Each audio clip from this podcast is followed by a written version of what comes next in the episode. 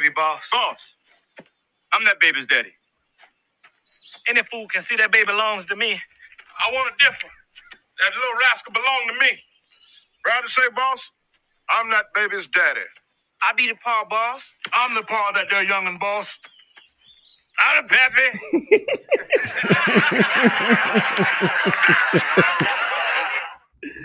And welcome to another episode of the Jigsaw Podcast. I am Josh Rogers. I am Bryan Hare. and we are both the Pappies. And this is these are your favorite Casa Negros coming back for another episode where we talk about all of the things. We talk about the perils, the praises, the productivity, and the pump and circumstance. How are gonna catch me slipping this week? Yes.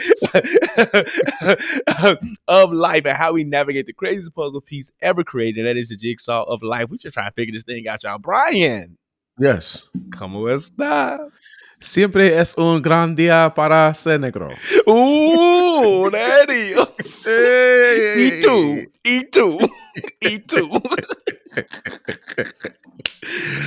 Yes. oh, how you been, brother? It was just bilingual. Post you know. birthday. Uh, You had an Great. eventful birthday weekend. we did. hmm No, you did. It was your birthday. did Did you enjoy thirty seven? Turning thirty seven. I did. I had a um an interesting night. Let's just leave it at that. My God. Oh, I know. I was there. I just wanted to see. I just wanted to see. That's what's up. What's been What's been going on, brother? How How are you preparing? I'm gonna ask you this in the beginning. How are you prepare? Are you doing anything to prepare for Father's Day? Are you excited for um Pappy Day? Uh, yeah, I, I don't know, man. You know, I don't really. It's weird. It's my second or third Father's Day. Brooklyn's two and a half. So it's probably my third Father's second, third. I don't know what Father's Day it is, but uh, I am grateful to be a father. Um, Mm-hmm. Brooklyn is amazing. Even she gets my nerves a lot, uh, but she is an amazing child. I, I'm grateful for that. Uh, so I'll probably use this Father's Day to reflect and celebrate and like really give God praise for my child because I could have I could have a hellion. She gets into stuff, but she can't. She ain't a hellion though. So I'm Mhm. grateful for that. Well, we praise God for that. This about is you? going on my eleventh Father. Look at God. Yeah. Look at God. Mm. Um, but no, I guess I mean it's cool or whatever. Um, you know, I um Father's I don't even say Father's Day don't mean much to me, but I'm not like the guy who be like, "Ooh, I need to be celebrated." I expect celebration. Don't get me wrong, but at the same time, I'm not like looking for like any super grand gestures. I I typically kind of want to. It's the one time where I kind of want to chill and kind of be, um. K I D S. That's kids free. Um, um, you know, for the weekend, especially coming off uh my wife, my baby mother, uh being gone for a week and me hand, you know, I tell people all the time, I don't believe in daddy duty. I Mhm. don't believe in that because I feel Mhm. like we're dads, and I know me and you, Bryan, we're very active parents. right. But I will tell people it is a huge difference when you co-parent children and one of those parents is gone for an extended period of time. It's Mhm. different. And when you have kids who got a freaking social life like my kids, Hello. like I, last Wednesday, I took Jaden and Josh to the barbershop. But from there, we had to go to tutoring. And from there, straight, we left the house at two o'clock. We didn't get back home till like nine fifteen Jesus. for the kid. This was all doing like stuff for them. There was nothing that I had to do, no errands I had to run, while also navigating, working from home, and doing all this kind of stuff. So Ash and I like split those responsibilities a lot.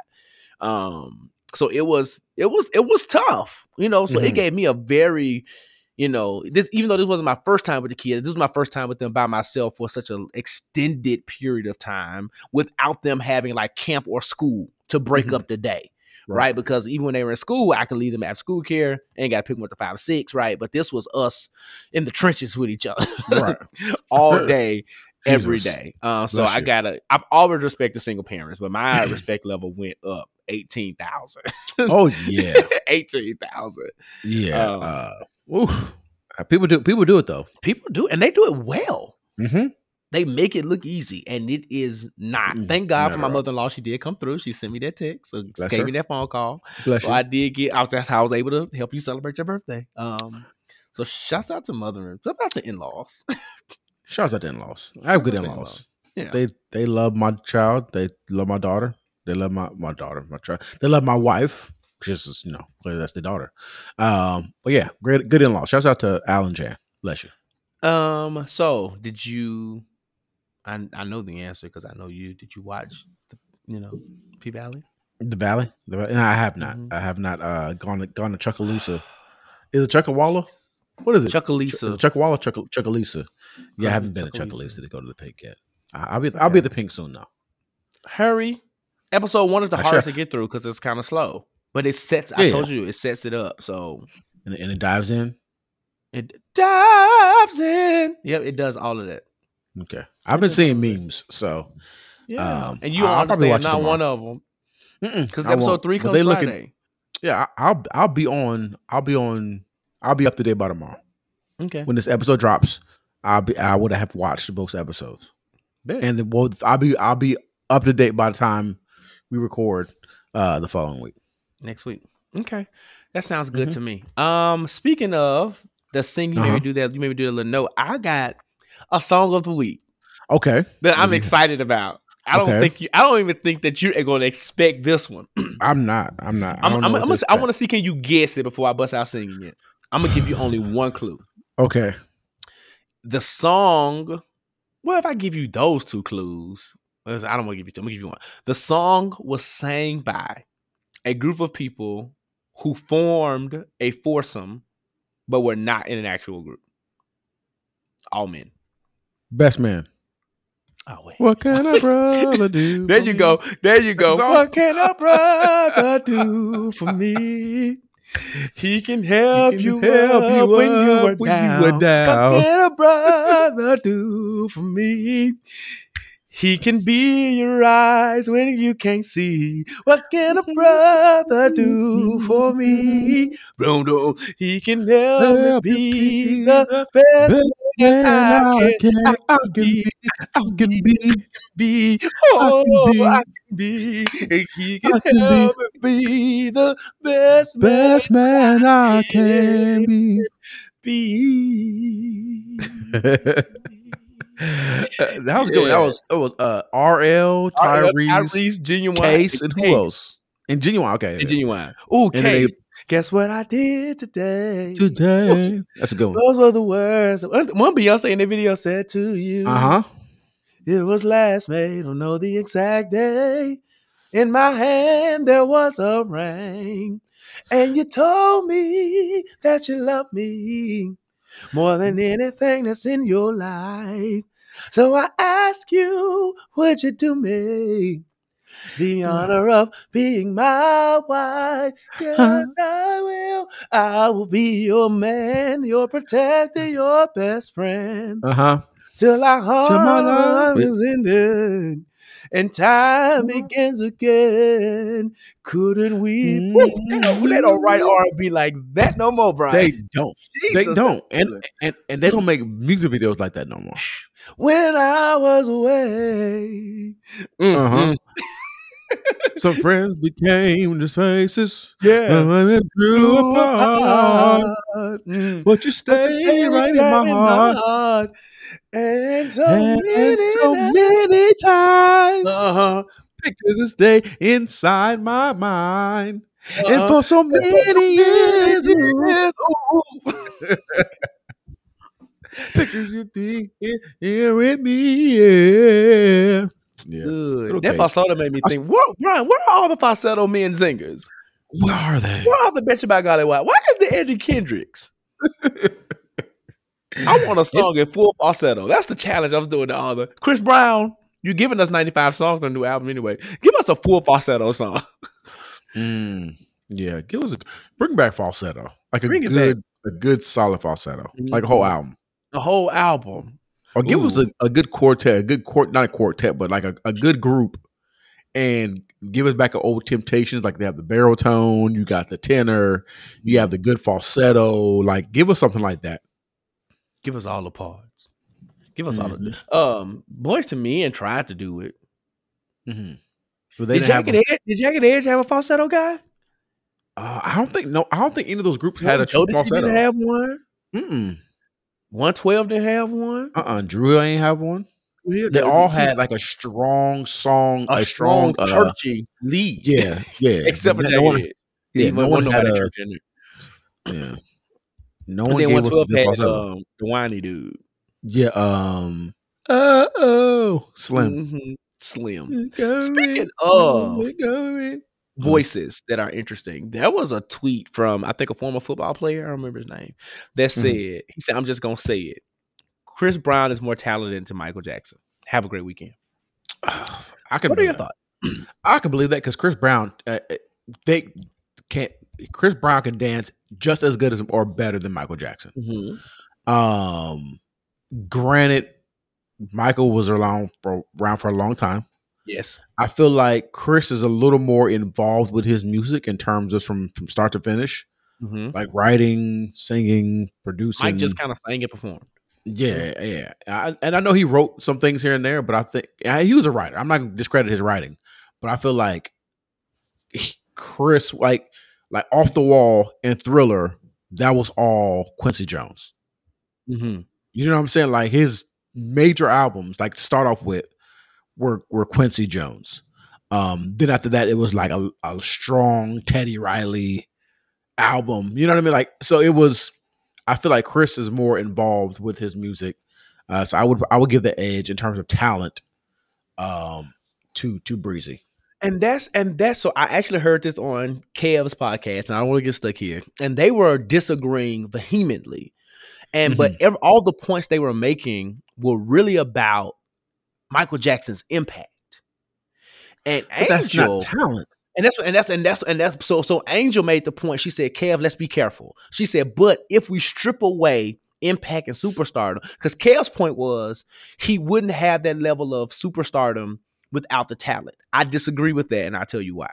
Mhm. Uh, after this, but Angel did say, "Strip away the talent." Um, Mike is still, she. Her words were something along the lines that Mike is still stomping Chris Brown in the mud if you take away impact. And I said that's not true. I said if they were just two men on the street with all the talent that they currently have, because they was like, you know, Chris Brown um ain't out singing Michael Jackson in his prime. Said, and I'm in my head, I'm like, Michael Jackson's vocal prime was between the ages of five and twelve. As an adult, like Yeah, we can range. argue, we can yeah, range. yeah. We can argue about how you enjoy Michael Jackson's vocal ability, but he has never made anybody's list ever as my favorite singer, maybe No. favorite entertainer, No. favorite artist. But Michael Jackson was not a vocalist, not in his adult years. That my life will never be the same. It was not it. And even though, like, and even though, like, his voice did change a little bit as he got older, but even in Thriller and stuff, he was a little bit more. But it was not that vocal powerhouse that he was. A, he was a almost a child prodigy vocally. Yeah, But when he became an adult, I don't know if it was intentional because people say that Michael Jackson actually had a really fairly deep voice in real life. That's the rumor. So I don't know if he was putting it on, but whatever it was, it wasn't that great vocally. Michael Jackson had great songs. Um, I think Michael Jackson. I think Michael. If we're gonna talk about talent, and this is where I'm gonna say uh, his his his talent didn't necessarily get him superstardom. I think it was his creative genius. He was a genius. Mhm. And I think that's the edge that he has over. Um, while you are, it is very true, and I agree with you, Bryan, that um, Breezy is more involved musically. I think creatively, Mike has something that Breezy ain't gonna ever have. right. The way he can interpret a song and do a show. Oh, I yeah. think that's what draw people to him more or less than his like and and his and like and like you said the power of Quincy Jones and the power of all the others I think that's what drew him into superstardom more or less than his ability to just sing. And of course his dancing was captivating but Yeah, I think it was some other factors beyond his pure talent. Yeah, and and to, to you just about dancing, like I feel like Chris Brown has a variety of dancing, where Michael Jackson had his dancing. He had mm-hmm. his style of dancing. He didn't do too much of other type of dancing. But what, going back to that, within Michael Jackson, I think the the reason why I think Michael Jackson, one, he's uber talented, great Yeah, entertainer, sure. all that kind of stuff. But who was his competition? Like who out? He was the blueprint. Like James Brown came before him. So James mm-hmm. Brown, Jackie Wilson were like his, you know, he gives them their props he gave them their props but during a, during Michael Jackson's run, there was nobody even coming. The only person that was a contemporary in terms of like talent and similar sound was Prince. Mm. But they Yeah. were in so different. They were still in different lanes, but they were the most comparable. But yeah, Mike just. And, but then Mike just, I feel like I don't feel like Mike was more talented than Prince. I feel like Mike just had No. more superstar. Yeah, eh, yeah. Mike had more mainstream superstar than Prince. I think Mhm. had more musicality. You know, Oh, for sure. You know, I, I think Prince's androgynous behavior and presentation is really what stopped him from being as big as he could have been. Because love it or hate it, some folks just weren't rocking with the man with booty out pants. Like, yeah. Well, Michael, but every- and, uh, kids were a lot. Kids, I like. I remember growing up in the Sanctified household. mhm. Like Prince was like, no, and raunchy. And like raunchy. Well, Michael Jackson was. Oh, it's Michael Jackson. hmm Neverland. You know, that's that joke. Insert there. But but you know but I to your But- point, yeah, the amusement park, the you know all that kind of stuff. Mary, Yeah, Elvis's more wa- daughter, like he was Yeah. all, all he these was more things. palatable. He was more palatable. And even on Mhm. top of that, like our parents, well, your dad was more a Prince fan, but our parents grew up Michael Jackson as from a kid, and you know he went to the adulthood, so Mhm. all that stuff. Well, Prince came on the scene, boom. boom is what he was yeah and, and i think and i really and i really think that in that conversation and i'm pretty sure a lot of people having that conversation that they're un, they're realistically unable to separate impact from Mhm. talent because like i think chris brown is a really good vocalist but i can also understand if people don't agree but i also think he's a better vocalist than michael jackson as an adult right and if you talk about to me michael jackson's vocal prime it is with the jackson five it is not him by himself so his greatest level of super because Kev was like, because you know, Off the Wall wasn't his first little album. I'm thinking, but like before he before he released himself from his dad, kind of like Janet, those solo albums Mhm. didn't do anything. So like, and at that point in Off the Wall, that's when he was. That's when the vocals started to shift and really change. So anyway, I just thought it was a very interesting conversation. I'm not for all the MJ apologists and purists. I'm not saying that MJ isn't talented. I'm not even agreeing necessarily that Chris Brown is more talented. I'm just saying that I don't think it's such an easy conversation if we're talking about just pure talent, Mm-hmm. right? And that goes in like, and then because other Angel's other point was that about his vocals was that Mike was able to be creative, do the grunting and all the other kind of stuff, whereas Breezy is just kind of like he do riffs and runs. I'm like, okay, so if we want to provide that nuance, I was like, Breezy raps and is a solid rapper. Um, at Hello. that. So if so, if we so again, talent. So like it to me, like you because and of course both of them agree with each other, which they always do. Um, but uh, but if you're gonna go with that, like I person and, and I am a Breezy fan, but not so much to where I, I can't critique the man. Um, but if you start putting all these other things out there, I got another critique for Mike. You know, in defense of Chris. So that's what I'm saying. I'm not saying they're equal. I'm not saying any of those things. I'm just saying I don't think that that's an easy conversation, and I think there are valid points on every side. Um, but I just thought it was. I just wanted to hear your your opinions on it because, yeah, Yeah, uh, I could go on and talk about Chris Brown all night because Chris Brown is clearly Chris Brown is you know, great. Chris Brown is amazing. Now, the one And thing I did agree with them on is that in terms of impact, nobody has touched Mike except for Beyonce. no, She's the no, no, only no, no. one that has come close. Yeah, and and that even goes to show like I'm not. I don't. Like, we can go. We can keep talking about this forever. How about my whole thing is like, but even Beyonce has like stage competition, like in terms of Bruno and Chris and like Mhm. concerts now. Like Michael Jackson set the the blueprint for what concerts should be Yeah, and what entertainers should be. yeah. Now, the only edge I would give you, with, even though she has competition, Chris Brown can't sell out Mercedes Benz. He can sell out State Farm. Uh, whereas Beyonce, I think, can do arenas. Yes, I mean, stadiums, stadiums, versus yeah. Bruno and them, I think, are packing out um, Yeah, arenas. uh, and I think, I think that. But to your point, like, but even though she ain't nowhere near Beyonce in terms of talent, Rihanna, we've talked about this before, is one of Beyonce's greatest contemporaries. Yeah, She doesn't have as many banging songs, in my opinion. Vocally, she can't even touch Beyonce. Um, she don't dance as well, but you can't deny that be like Rihanna's like fan base and what she's Oh. doing with Fenty and her just impact on the culture. Like people love that woman. talk about impact. The wealth. Mm-hmm. That, but that that that Jay Z tree. That Jay Z tree is long, but but I also think overall, artist to artist, Beyonce is still the bigger artist. Yeah, Um, but in terms of like what Mike had, people falling out and stuff, I think Beyonce is the closest thing to that. yeah, Um, because she did Dodger Stadium with three back to back concerts all sold out. yeah. Beyonce definitely has them crying moments. Like, uh, she okay. So Chris, I would that's not even comparison to Chris Brown, but in terms of impact, Beyonce definitely has the moments where the celebrities are like, "Oh my gosh, I just met Beyonce." She's the celebrity Sec- celebrity. Yeah, and Michael Jackson was the celebrity. Everybody wanted to meet Michael, Michael Jackson. Jackson. Mm-hmm. Every like everyone in the whole world, they can meet presidents, kings. Everybody wanted to be Michael Jackson. The next person to that now is Beyonce. Mm-hmm. Mm-hmm. Mm-hmm. Thousand, thousand, thousand percent agree. Um, but before we get stuck too, too, too much, let's let's let's let's end it Everything here. comes back to Beyonce. Let's everything. Beyonce always on beat. Beyonce always on topic. Um, let's end it here and let's go get into some black excellence and the Bless Up report. Uh-huh, Let's do it. All right. Yeah.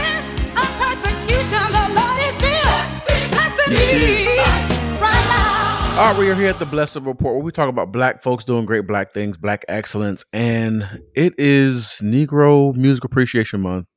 Um, but you know, Juneteenth is right around the corner, so I know I'm just saying those things just because because we would have did this anyway because we love black people and what black people do. But I had to just throw those things out there. But we are going to bless up Ade Daye. Ade Daye. I'm gonna say that's what it is. I do apologize if I ruined your name. But Ade Daye is a fashion brand that draws inspiration from across the African diaspora. Mm-hmm. It says they say that we are ethnically and sustainably made in Ghana, and all of our textiles are sourced on the continent of Africa. The founder, Atunda, At, At, Akintunde Ahmad, born and raised in Oakland, California. All right, come on now. Uh, he always California. wanted to come on, California love. Uh, he always wanted to return to the land of his ancestors. California love. That is such an intro. Isn't it? and I'm not even from California, but that it gets the people going. It's provocative. provocative. Dr. Dre is the king of intros, though. Listen to his his songs; he comes in strong. Um, uh, the founder was uh, always wanted to return to the land of his ancestors and spend time in West Africa. He got his opportunity in 2016 when he chose to spend half of his year taking time away from his campus to study at the University of Ghana. Man, I wish I would, that would have been a great opportunity. Uh, he was immediately captivated by the fashion culture in Accra uh, with an abundance of tailors and access to any kind of fabric you can desire, from woven kente to wax print to bogafani mudcloth. Um, people could quickly get anything they imagined turned into a reality. He immediately started sketching designs, visiting fabric markets, and getting his own pieces made. And the idea of Ade Daye was born. Ade, which is his middle name, means royal in Yoruba, and Daye, which means royal in Twi. Mm. One of his pieces was recently worn by the potential NBA Finals champion coming up soon, Wardell. Wardell. Wardell Stephen Your daddy Curry. call you Wardell. I'm gonna call you Wardell. Wardell. Wardell Stephen Curry uh, during an NBA Finals appearance. Uh, so if you want to check out some great African uh, inspired, West Coast driven um, clothing, check out adedaye.com. That's spelled A D E D H Y E dot com. Yep, Okay. that's that. Um, that is like that. I said, listen, I Uh, just struggled through this pronunciation long enough. That is that. listen. Bless listen. up. Adi dadi Bless up. Adidi, Okay. adidi, adio. Woo, we just we just got up Pentecost. Listen, it's Tom. the Holy Ghost. Listen, I didn't give me. I didn't give you a more African inspired name. Listen, you- What you want to be? I don't know. Bryan Alatunde? I'm. I told. Well, I told you my um, my uh, my uh, what's the thing called? They're not the Your 23. ancestry. ancestry. Mm-hmm. I'm- I'm a what what piece of- percentage of Nigerian are you? I'm 46 percent Nigerian. I'm a high percentage Nigerian, bro. I'm, You need I'm to go to the in my- I'm- Olympics. listen, I'm gonna do it. I'm putting You a Nigerian, Nigerian flag. American. In, I'm putting a Nigerian flag in my darn bio. I need I. I need to finally do mine. Do yours. We'll do a whole episode about it. We will. I want to see if I'm a descendant of King Tut. I want to see who has the most white in us. Ooh, who is the most nigger niggery nigger? Because if you if you if you're whiter than me, I'm calling you a colonizer. What if I find out, just like Willie Gilbert, that my ancestors owned slaves? I would be distraught. Uh, you can't you can't you can't celebrate Juneteenth no more. You can't celebrate uh none of the things. Well, my great grandparents were sharecroppers, so I highly doubt it. We wouldn't did nobody come by us and put us back together. They was all over Arkansas, picking cotton, having 20 kids at a time. That's what they Listen. Earl and Ellerstein and on my mom and them side, Princess was, was doing Mm, that. princess. All Princess, her name was Princess. In in the what, what year was that? Princess. Princess, she's my great grandmother. Yeah, her name was Princess. Wow. Married twice. That's what's up. Hmm Princess Why don't you Anderson relate to and Queen? Princess Seals. We had we had Queen uh, Alex Haley had Queen, so that might have been And you got Hercules. I got Hercules. You We got the names. god.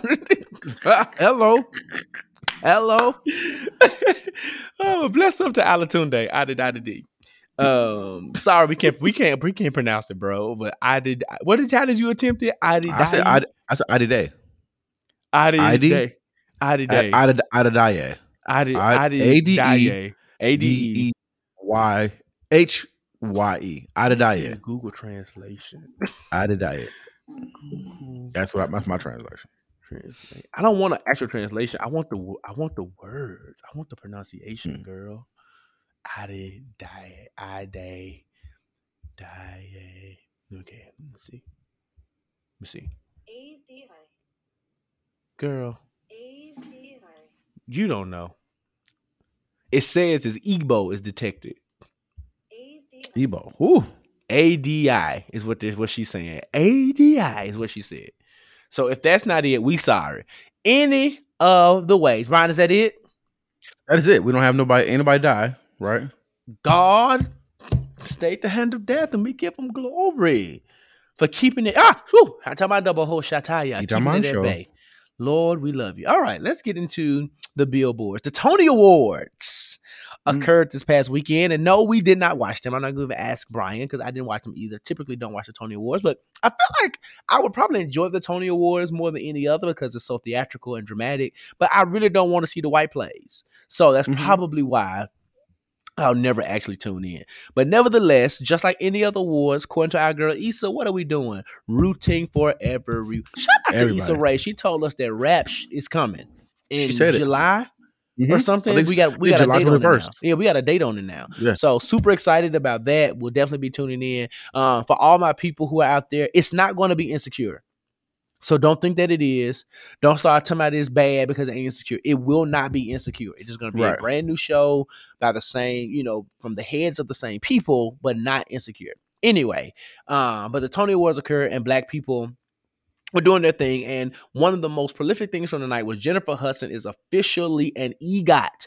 Um, and she got this. She earned her Tony Award on Sunday night. So she got a Tony for being producer of the stage play A Strange Loop. And along with her Tony Award, um, that led her to the EGOT status, she got an Oscar for Best Supporting Actress in Dreamgirls.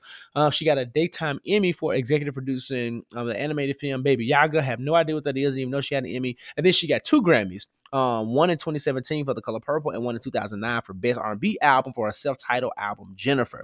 Notable Mhm. wins from Black people also included Phylicia Rashad for Best Actress in a Featured Role, A Strange Loop for Best Musical, Take Me Out, Best Play Revival. That's the one with Jesse, the guy from um um uh, Grey's Anatomy had his thing all out there, Yeah. people going crazy, and then Joaquina Kalukango um, won for Best Actress in a Leading Role. Shout out to all the black people doing great black things and taking home all of the Tony Award hardware. Mhm. What do you think the EGOT status means for Jennifer now, Bryan? You think it's going to change anything for her? No, she just sings loud. She does. She's a singer. She's just that volume is She she just sings loud. whatever the max. But the whites the, the whites love it though. And what the I love love about a them loving singer. it is that she ain't never dumbed down the authenticity of who she was. It's real churchy. It's real Mhm. all that stuff. Like she ain't trying to be poppy and palatable to other folks. You're So the out to- perfect man for me. That's a great song. Dun, dun, dun, dun, dun. She sang that movie. That She did. My favorite one from there is actually uh, I'm changing. I actually want that sang as a harmonic solo one day. it's so good. It is so good. And I feel like the people I would just exhort after that. And we would be done. That thing is so good. Yes. I, yeah, that's- I, I know you can resort off of that. That's Look easy. at me. Look at me. Yeah, it's so good. hmm seeing everything so clear. I'm changing. I'm going to start right now, right here. Woo, I'm hoping. Don't get me caught up. oh, anyway, shout out to all those people. Um, next on the billboard, Megan Thee Stallion, aka Tina Mhm. Snow, aka the hot girl captain, the hottie from Houston, Texas. She is going to be a guest star on the show that Bryan just refuses to watch, and that is P Valley. Um, in episode two, as a spoiler, we I thought that was her, so she grabbed DJ Never Scared. Um, there's a scene I won't tell you what the exact scene, but there's a scene where Mhm. Lil and DJ Never Scared are talking. He's in the studio, and someone grabs him by the uh, with long nails, grabs him by the hand, I mean the shoulder. But she's she said, "Let's go" or something about doing the track, and I'm like, that is Megan's voice. That is Mhm. Megan's voice. So there is no, uh, there have been no insight on um, what her role is going to be. There has been no insight on what she's going to be doing, particularly, but we do know that she is going to be in this season. So I'm super excited how they put it in. Um, I am less excited about her acting because I don't know what that's going to be. And Listen, Megan gives me like Beyonce acting vibes. So it's Houston. it is It's all Houston. Houston. So I, I don't. I feel like she's gonna be overly animated, and I don't want to do that. But she's also like, if she plays herself, because they in the studio, so she's like pretty much not playing herself, but like a version of herself, a rapper. Yeah, I Mhm. think she'll do fine. I think she'll do absolutely Yeah. But we shall Mhm. see. Excited about the hot girl being in Ro- um MP Valley. Speaking of music, speaking of women rappers, Rolling Loud has Mhm. announced Bryan its headliners for the New York version of the festival, and um they got th- three pretty significant rappers headline. You want to take a guess of who's doing it? Um. One of them is a woman rapper, so I gave you that clue. So, th- women or woman rapper It's three people. One of them. significant. who? A significant woman rapper. You said magnificent. I said who is? this? Oh, I said significant woman rapper. There's only two. There's only two significant right now. Well, Okay. three. Well, you tell me. One is Nikki. It's most most significant. She, she, she's Okay. headlining. okay, that makes Two more. sense. People, Um, people, rappers. rappers, One is in Atlanta, native. Atlanta, Nayvadius. Nayvadius. Yep, future. Okay. And one more. I don't know much about this person. Other than he has a dollar sign in his name, and it ain't Ty. Oh, oh, A- ASAP Rocky, There you go. ASAP Rocky, Nicki. Minaj, Rihanna. and Mr. Rihanna. um are headlining Rolling Loud. I actually wouldn't. I'm not a. I don't know a lot of ASAP Rocky music, but I would not mind going to that with them three headlining the New York show. I think that would be dope. Uh, you know my love for Onika. Uh, I really enjoy Nayvadius Wilburn. Mhm. Um, and I could tolerate ASAP. So um, I didn't really go into all, who all the smaller stage people would be because I don't really care. Um, Hmm. but that's that because I want Bryan, I wanted to keep this billboard light. It's been a Uh-huh. long day, right? Mm. And it's United Negro Music Appreciation It Month. is. It is. So I was like, why not just talk about music? So to round out this conversation, Uh-huh. uh, specifically about music, Beyonce Giselle Knowles yes. has the girl we talked about a little bit in the intro, but she has the girl in a specific tizzy. Um, her um, her BeyGOOD Foundation Twitter page tweeted out of a a, picture. Um, kind of highlighting and celebrating what they call the creativity and brilliance of black musicians who have influenced the world through their art. Now, at the bottom, there's like a collage, Bryan, Mhm. of notable black albums that already exist. at Okay. the bottom, Mhm. next to Brandy's B7, there is a unknown photo of Mhm. a woman pointing with a red glove on with like looks like blood on the fingers of the glove. Mhm. People, you know, people went crazy. People did a Google image search. There were zero matches, which means that this album cover does Mhm. not exist. Okay. Um, they, I think if this if this is a solo album for Beyonce, this might be. Will this be her seventh studio album? Um, let me count. Will this be? If not, while you're counting. Um, Okay. so anyway, she's pointing toward Brandy. She threw it in there. I feel like she's playing Blues Clues with us. Um, you know, we've been talking about it, Bryan, that we feel like Beyonce's up to something. Mhm. And, you know, she recently um changed her profile picture to like she deleted her profile picture on Instagram. So that's not there anymore. In my opinion, that gives way for her to put her album art there at some point. She has six already. Mhm. So this Six. would be the seventh. Uh, yep. Okay. Number of Um, completion. So this would be her seventh. We've also noticed, Bryan and I talked about this offline late last week, was that um, Michelle and Kelly were hanging out in person. And not to say that they can't. Uh huh.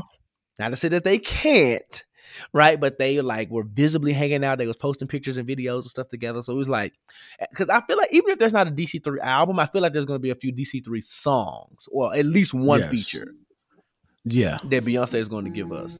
Uh, which means that that may kick off the tour. Because I feel like Beyonce may give us a dual album, a Beyonce album and a DC. She, she ain't gonna be like, I ain't gonna let y'all choose. You're gonna get both. You're gonna get a two sided album. it's gonna We'll be like. Speakerboxxx and Love Below. You know what I'm saying? Beyonce and Right. then Destiny Child. Uh, and I'll take it. I promise you, I will consume every piece of that double album. Bryan, if that if she gives us a double album, somebody needs to stop paying. I'm getting us a 3 a.m. advertising slot on BET as profits. okay. if, if that comes if it comes true, I'm Call me now. Call me now. Yeah, well, call me now. Oh, not Miss Cleo. We don't do the devil. oh, you don't Wait do a a master. What about the Master Prophet Jordan? So that concludes the Billboard for her. To, unless you have anything to add about Beyonce, we're not going to talk about no. um, just give us the Destiny Child album. Like you can. I honestly, I know the girls probably want a Beyonce album. Give And I'll me take one, but I prefer right now. the Destiny's Child Yeah. because then that's the that is the that's the the the uh, the tour. Yeah, the tour is what I really want to see because I was too young. I, I enjoyed Destiny's Child when I was younger, like like because they made we talked about they made songs that everybody can listen to, everybody can bop to. Say. Um, that even dudes can rock to. So I would go to a Destiny's Child concert in a heartbeat. Say, baby, I love you. Because then You ain't Beyonce would be doing running things. Mhm. Say my name, say my name. You acting kind of shady and calling, me, Calling me baby. baby. Why the sudden change? Say Let's give some my flowers to name, Michelle. Say my name. Yeah, We had a conversation about Michelle recently. Yeah. Off chat on our group chat. the Queen of Bridges. Now that I need you, wherever you are. Since we are here, She killed emotion. That her part in emotion It's killed everybody. Emotions taking me over. Heart open sorrow, lost in Uh-huh. song. Don't Yeah. come back.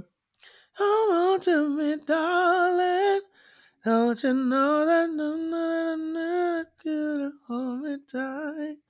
Yeah, Michelle is the queen of like. It's like every song that they have, Nobody. she just does it. Uh, here it is. so much more.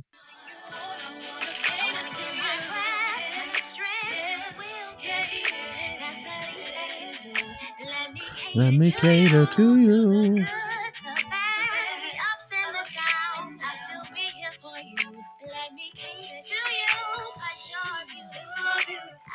I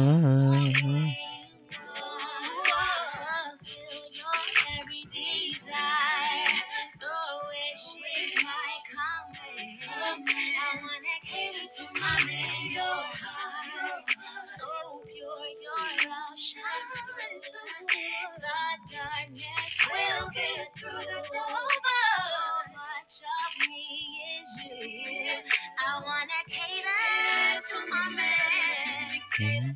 Shout Mm-hmm. out to Michelle. That's gonna take me on a Destiny's Child binge. It really is.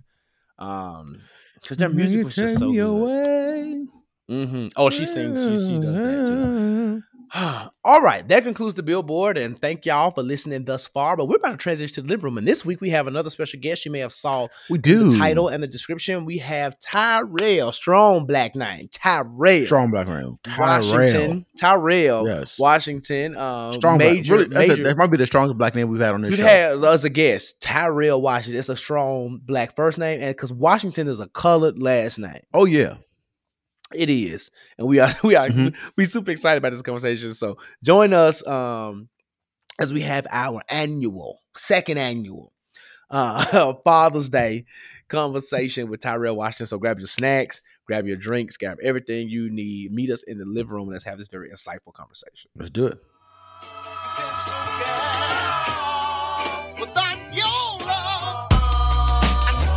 It's about love All right, happy Father's Day again uh, to all those fathers out there. And we are super excited because we do have a special guest in the living room, none other Mhm. than the Tyrell Washington. We're going to ask Tyrell if you can, for those that don't already know who you are and all the things that you've done, because your resume is completely bananas. But for those that don't already know you, please introduce yourself and let the people know what you do. All right. I am Tyrell Washington. I was born in the Bay Area. I now live Yay. in Los Angeles. Um, I work in the industry in entertainment. I do creative choreography, I do creative producing, creative directing, um, work on a few of the shows that are major on television as far as like NBC, ABC, and whatnot. So, just to name a few The Voice, I do America's Got Talent, American Idol. Uh, what else? I did um, a season, the second season of. Um, wow, there's a lot of stuff that I've done. So I'm trying to remember it all. But second season of Legendary. Um, Okay.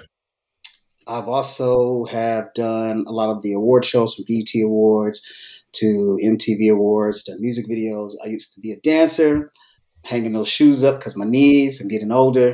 You know, I, I Yeah. understand. yeah. I, I've danced for many, many different artists. Uh, a lot of the the major artists, from Usher to Beyonce to Lady Gaga Yes.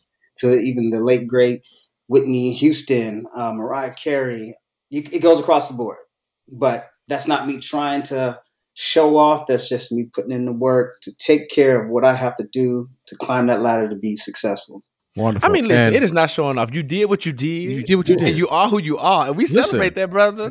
Right. right. Walk in that. Walk in that. And since you know Yeah. Beyonce, um, are we getting Are we, Are we- what, what was that picture? that she that she posted recently? We need to know the things.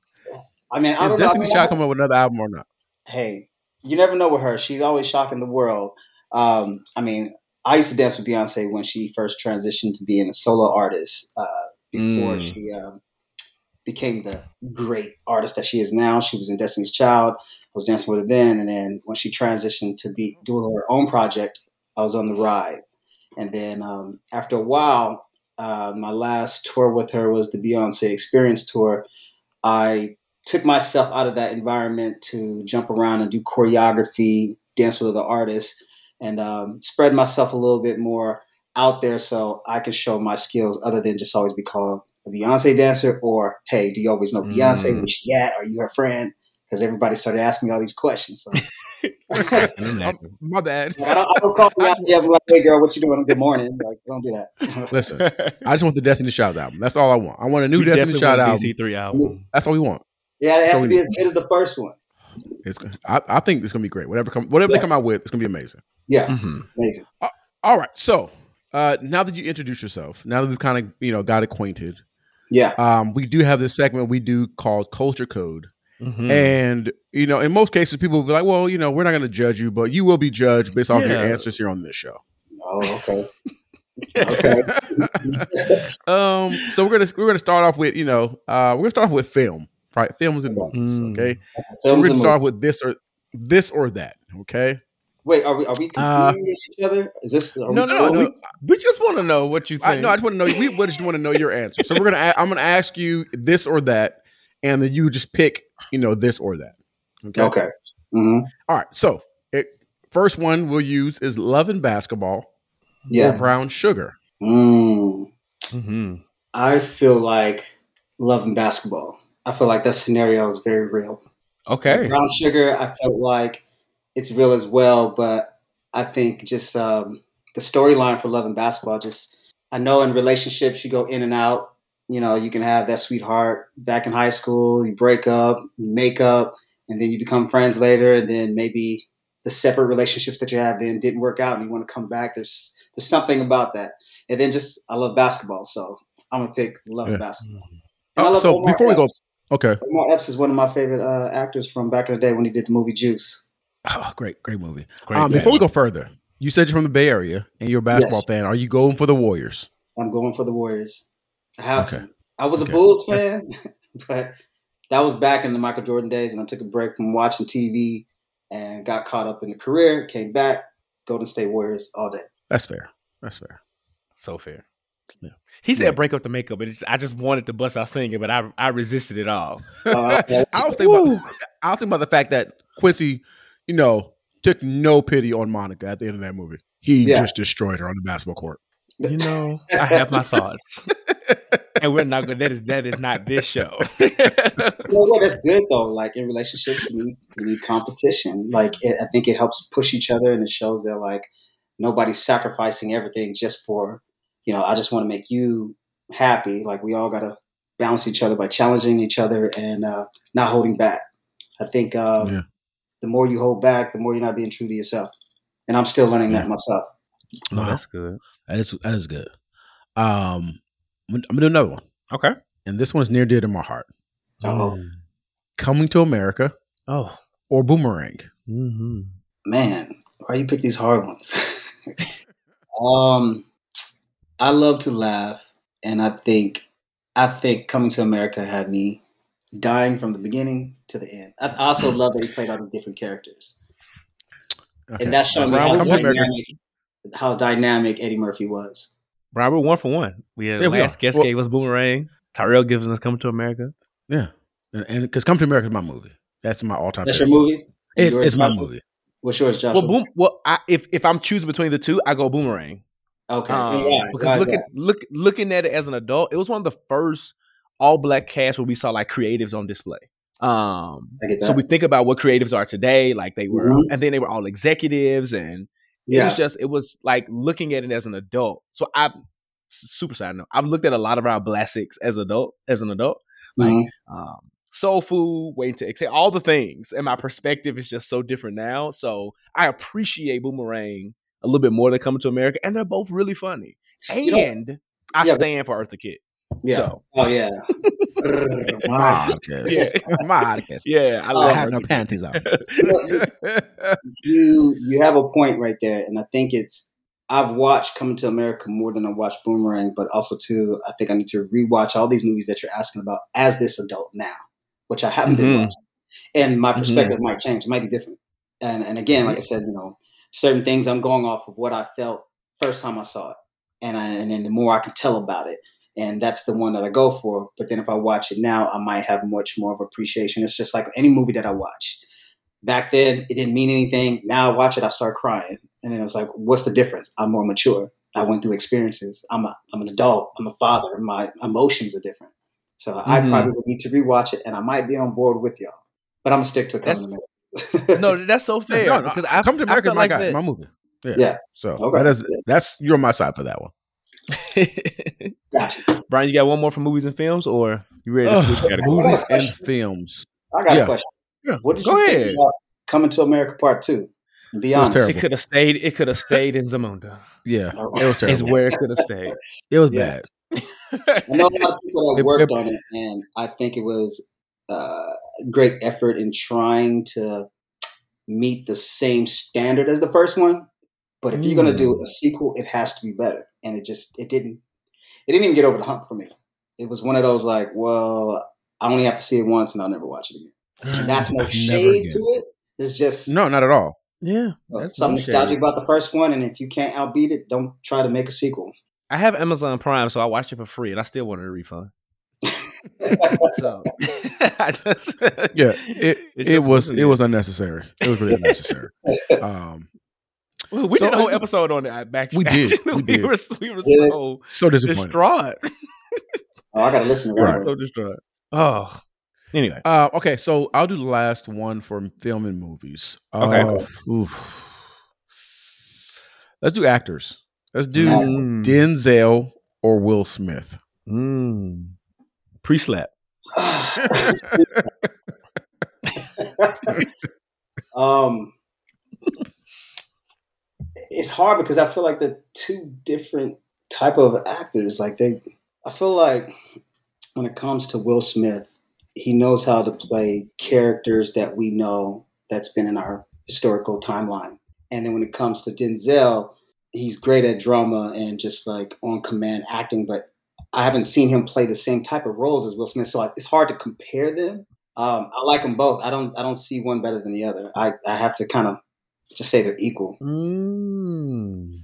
Interesting. I'm not mad at that. No, I don't think. I'm I don't think that. they cross each other's lanes. Like it. To be honest, you know, you got Will Smith. He did Muhammad Ali. Like um, then you got uh, Denzel Washington. He did that. I can't think of the boxing movie that he did. Um, Oh, Hurricane. That was a good Hurricane. Yeah, he played that character, but Denzel had to become the character. You know what I mean? Like he had to act like him, talk like him. It's, I mean, not Denzel. Uh, Will Smith had to act like him, talk like him. But do I compare them in the same type of realm? No, I just think they're both great actors. And then there's a lot more with Will Smith where he's done a lot of uh, comedy movies, and I think I've seen the funny side of him, and I've seen the serious side of um, Denzel. And there's just something about like with Denzel, I feel like every time he jumps on, it's like that's what my daddy would say to me or, or whatnot. Like, and then also too, he comes off at like this this badass character. Like even when he did Equalizer, I was like, holy shit! Like you Mhm. know, Will Smith is tough. And then he did the Book of Yeah. Eli. Like it's it's very different than what Will Smith did. He did Bad Boys. It's like two different extremes. Like Will Smith, an action star. Denzel, I mean, he there's a plethora of like different movies he's done that you just respect him as a an, an actor. Like I I think he's kind of like our Sidney Poitier right now. Mm, that's Yeah, good. I'm not mad at that perspective at all. Um, I do agree that they are in like somewhat different lanes. Mhm. Um, so I, I can see how somebody wouldn't necessarily want to or be able to choose. But we're going to ask one more outside of music and film. Um, This is just black culture in general, because well, this is Negro Music Appreciation Month. Matter of fact, we've coined it United Negro Music uh, Appreciation Month because we don't we don't want any of us to be separated in our music choices this month. Um, but I'm gonna ask you one just a little bit of Black history. Okay, you ready? Uh, and this is not a this or that. This is what is Tyrell's opinion on Okay, this question. Okay, it, right. why didn't Harriet Tubman ever smile in her pictures? You know, you just think. I'm like ready for a serious question. You're like,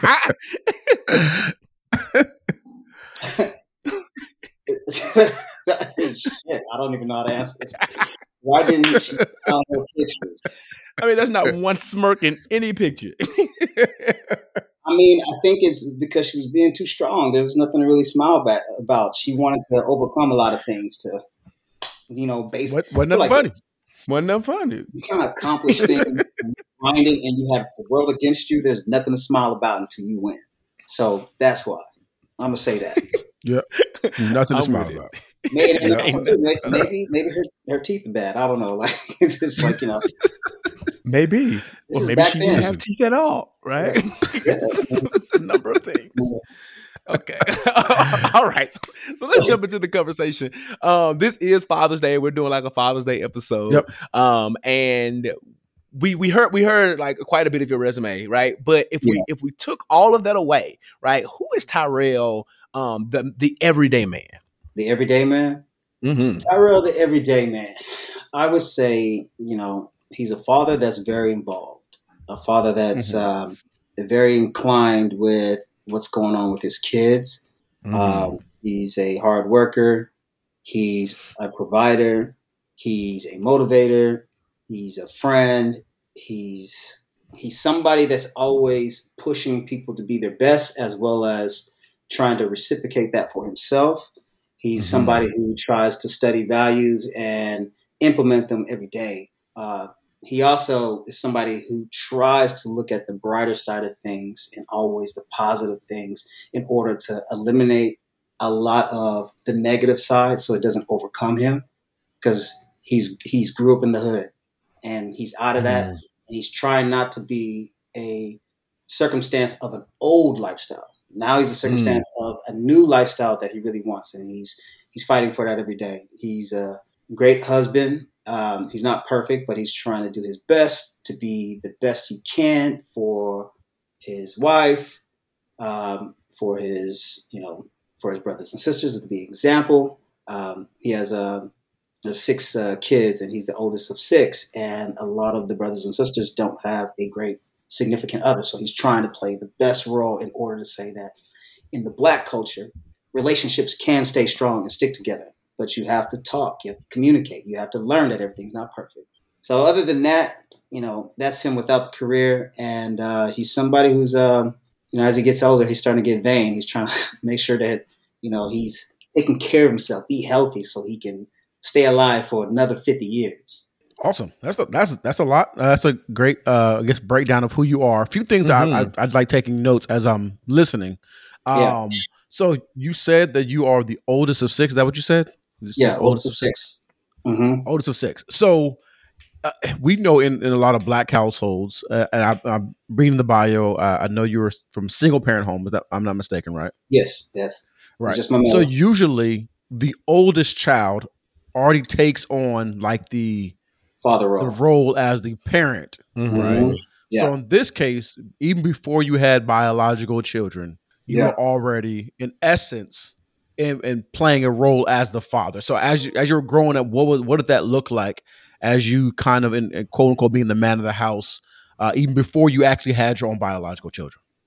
um, you know, when I when I first um, understood that you know I didn't have a father and there wasn't a father coming back for me, I didn't even know I was playing a parent role because I was always just helping out my mom because I knew that like that's my mom. I just want her to be happy. I want to help her out. You know, I was trying to clean for her.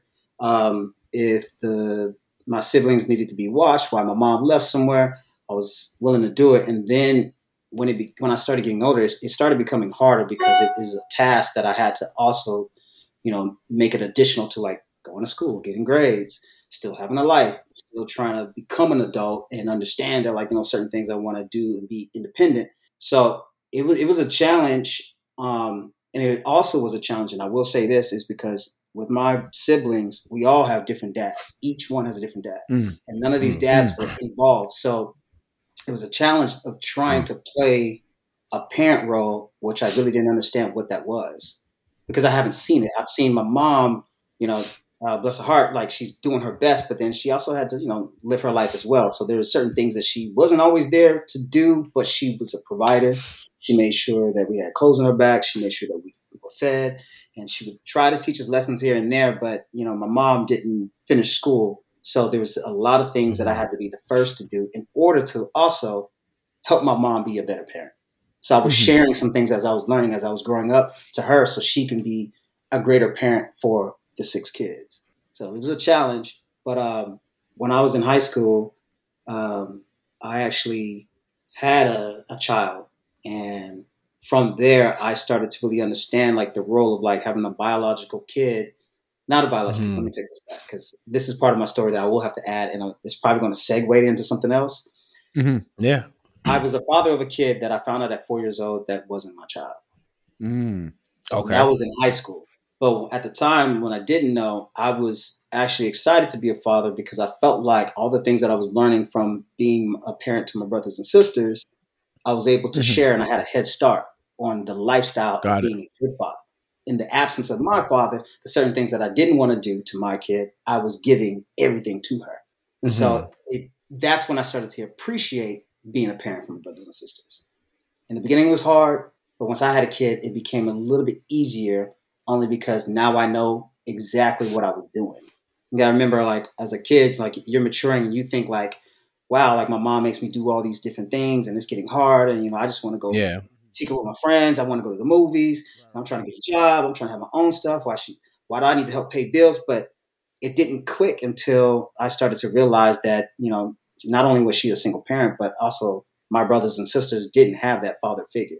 So we needed somebody Yeah. to discipline. We needed somebody to teach. We needed somebody to be an example of what black fathers look like and what they can do. So for me, I was trying to just do my best. I was trying to go to school on time, get good grades, graduate, go to college. I had a baby. Everybody might think that was a mess up, but then at the same time, I was like, I, I was taking care of my responsibility. I knew what I was doing. I was trying Yeah. to be a father. I was trying to play both roles. Uh, it was, you know, it was a learning experience on both ends. Parent, hmm a real father, and that was like my transition. And um, kind of fast forwarding back to when I found out that my daughter wasn't mine at four years old, then it put a whole different perspective of like, when I finally get a kid, I'm gonna be the best father they have. Nobody's gonna stop me. hmm so you- I- I'm, I'm glad I'm glad you did that because I was gonna show a roller skate right on back to that moment. Yeah. Um, so let, let's talk about that. Right, you're in high school. Um, Mhm. what age? What what what where, where were you in high school when that? I was uh when I was in high school. You talk about when I had when when Yeah. I found out, Yeah, yeah. I was seventeen, going on 18. 13? Oh, 13. 17. I was like, I was like, okay, I wasn't that Okay. Bad. Like, you know, I was- okay, okay. So you so you're 17. You know, 17. um, Babies finding yourself, babies. you know, about to listen, about to, about to, you know, about to transition out of high school um, Yeah. into what some would call adulthood. There's a whole bunch of conversation. Is you know, 18 really an adult, um, Yeah. but nevertheless, right? You're transitioning from one phase of life to another. You have this child, and then you said four years later, you find out that this child is not biologically yours. Yeah. What was your mental state? Like, how did you, if, if you don't mind sharing, how did you find out? What was your mental state? How did you deal with that? Um, at, Uh, at still such a young age. Yeah, I mean, it, it was strange. I kind of I went through this whole like dark phase, and and I'll Mhm. tell you why I feel like it was really really dark was because at this point I was trying to be a good man, and then I always had this notion that all the men always mess up, and it was the, this time it was the other way around, and I'm like, oh, so I got basically I got played, and I Mhm. felt like I got used, and I felt like certain things I chose to do in my life, I didn't have to go through the hardships of trying to raise a, you know, a kid. You know, I as soon as I mm-hmm. got out of high school, I, I got a two bedroom apartment, then I got a car, and I had three jobs, and I was going to college. And then, and when I would take my daughter to college and put her in the daycare that was there, I was just running all around because I, all I knew was provide, hustle, success will come once you with the hard work, and then along with that, your experiences you learn, and then it'll turn into skills. That's all I Yeah. knew. And then once that hit me that she wasn't mine. I already had moved to LA, first of all. And Mm. what happened was I was transitioning into the entertainment world and I asked if my daughter can stay with me so her mother could go back to school because she said she was like, it was hard for her. So I was still being a friend. Like, you know, if you go back to school, What a man! What a man! What a man! What a man! Yeah, I mean, the thing is, the other thing too is like when I looked at her mother, I looked at her mother like I'm looking at my mom. Like whatever I can Uh-huh. do to make it easier for you, so we Right. we're both not taking from each other. We're not abusing each Mhm. other. We're teaching each other to grow, to be successful. We're co-parenting right now. So I, I try to take her. Well, I did take her uh, on to LA, and she was living with me. She was in dance classes. She was in school, Mhm, taken mhm. care of, and then it turned into a whole like um like an old child support, and I I didn't really understand like how do I owe child support when I've always been there? Like I've never Mm. left her. Like I, I didn't leave. I just when we totally were like moving in different directions as far as uh, certain environments. I lived in LA. She lived in Northern California. She was my daughter was coming to live with me in order to give her mom a head start in a new avenue. Child support kept coming up. It kept saying that you owe this, and I didn't understand that, and so it turned into this like um, conflict between my daughter's mother and I, and there was a lot of things that my daughter's mother couldn't explain, and I had to like turn it into like a custody battle. And when it turned Mm. into the custody battle, the custody battle made us take blood tests in order to move the case along to prove that we're father and mother. So when I did blood test, I Mm. wasn't thinking of anything. I had all all my stuff together as like, you know, I'm a great father. I provided for my receipts, whatever. Then my lawyer called me back and says, you know, you don't have a case. And, and I, I thought that meant just I lost the case. But it was that you're not her father. And that's how I found Ooh. out. And once I found that out, it was more like I did, like I got ridiculed for being her father, and somebody tried to use the government system and abuse it and say that like they had my daughter the whole time when she was living with me. And then it turned into like this whole thing where I'm like, now I don't trust people. Now I was like, in the black community, I was like, you know, certain things. I was like, this is, you know, people say it's like stereotypical to think these ways, but it, it continues to happen. And I was like, and I'm a victim of it. And I'm like, okay, this is a problem of like with relationships and then baby daddies and baby Mhm. mamas and Mhm. and uh, the whole thing of like uh, you know just people not you know holding themselves accountable to take care of their children and Yeah. started getting into this mode of like now I'm angry. I'm angry at black. Mm. I'm, I'm angry at black men. I'm angry at my father, even though I don't even know who he is. I'm angry at my mom because my mom befriended my my daughter's uh, mom, and it was just I went into a very very dark place, and I, I didn't really know what to do. But um, you know, I came out of it, on a positive aspect, and I just said, you know, my, the only person that doesn't know what's going on is my daughter, and I'm gonna be the father that I said I was gonna be, regardless, because that's my promise to her. It doesn't take blood to be a father. Uh, it doesn't mm. take blood to be a dad. You know, there's there has to be a desire and want to be there, to be in that person's life. So I stayed in her life, and now she's 22 and she's grown, and we have wow. the greatest relationship ever. And then me and her mom have um, fixed our friendship, and we do things to try to help our daughter out to be the best person she can. Wow. Uh, and I'm and first again, thanks for having this conversation because you're the the layering that we have here that we can unpeel and uh, mm-hmm. from you know mm-hmm. um, the fathering siblings and then mm-hmm. teen father and then yeah. having to deal with uh, co-parenting which is the whole thing so yeah um, you know that that's a whole thing that you uh, have navigated um, kind of dealing going back to the mental aspect of it and fatherhood um, especially if you're an active father and an involved father um, can cause a certain level of stress can take you to a certain place in terms of um, like you said earlier, some mental anxiety. Mm-hmm. Um, during that those moments, did you, I guess, seek out therapy or seek out some type of additional help outside of just you know friends and family and stuff like that? I will say I um, I I didn't really seek out therapy per se, but I I reverted to going back to church. There was a point where I had stopped going to church, but I went to church, mm-hmm. And I think it was more of like going to church was a place for me to see that everybody's just looking for love, like eternal love, like spiritual love, and that's what I needed.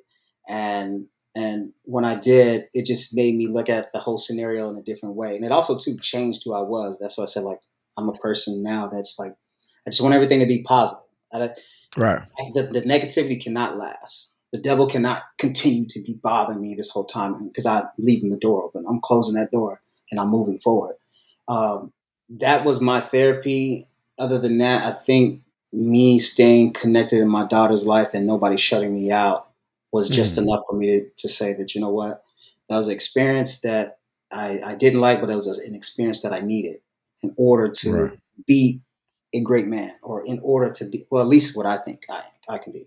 Be a, a great man, be the best man, be a great father. And also, too, you know, the, the type of father that maybe I wish I had or I mm. I kind of imagine that I I probably would have had because even with that, it, there's a lot of things that I do. And people will say like, "Are you holding on?" And um, is it a burden on your shoulders that your dad's not around? And it's like I used to think that, but I think what it was, it was there's there's no information about who he is. So I'm trying to paint this picture of like whoever I am. Maybe some of these things are naturally coming from him, and indirectly because it's not there. But I mean, I would never know. But I just want to be the type of guy that I would have been like, my father's pretty cool. My my father's he's actually great. So I'm trying to fill those shoes. Got it. So how has all of those experiences, right? Bryan called out the list of things, the, the layers mm-hmm. of fatherhood. How do you think that prepared you for where you are today, right, as a father? Because you're a father, father of three. I'm a father as well. of three. Yeah. Yep. Uh, I think I think it's really prepared me. Um, you know, I, my story is pretty complex. I mean, I don't know how much uh, Randy has, has told you, but then, you know, like, because I have three kids. I have a 14 year old, an eight year old, and a two year old. Now, those are gaps. Yeah. Mm-hmm. So you deal with a kid that's a teenager and a kid that's in elementary, and then you're dealing with a baby. Mm. If I Bless back the story up, go back to my first kid, my 14 year old. I got married a month I mean, not a month. I got married and then I had a kid. And a month after my wife at the time was, I had the baby. She was diagnosed with cancer, and then we fought for mm. a year and three months, and then she passed away. So then I became mm. a a widow. Mm. So even that, like these experiences d- didn't just happen because of back then with my my daughter that I found out that wasn't mine. It's along the path. I just started like putting on like dad armor. Like, okay, well, now I got to be strong for my son, even though I'm broken right now and I'm a widow and I don't have the mother figure there. And then I'm still, still trying to figure out, like, well, now how do I do relationships and whatnot? Because mm-hmm. I'm not perfect at them yet. And mm-hmm. then I found somebody that, you know, was willing to be a mother to, to my child. And she gave me two beautiful children. And now we work dynamically as parents. And with that, I now look at it as each moment in my life has been very important and vital in, to how I'm acting as a father now. And it's not even Yeah. acting, it's how I am as a father. So I think knowing that I've been through the hardships in life, I want to teach my kids not only just to have tough skin, but also too to kind of like look at both sides of certain things. Live in other people's shoes before you start judging people. The other thing is like, you know, certain relationships, you know, treat people with respect. Um, certain things in life, you know, the roller coaster, the ups and downs, the things that you cannot, like, they're out of your control. You still got to find the blessings in there that you're still alive and you can undertake these things and, be, and, and power through it and get through it. And me being a father, being in these kids' lives, I I'm actually proud to say that I'm always involved. Like my son is in karate; he's on his way to be a Mhm. black belt. My daughter's in dance; she's taking ballet.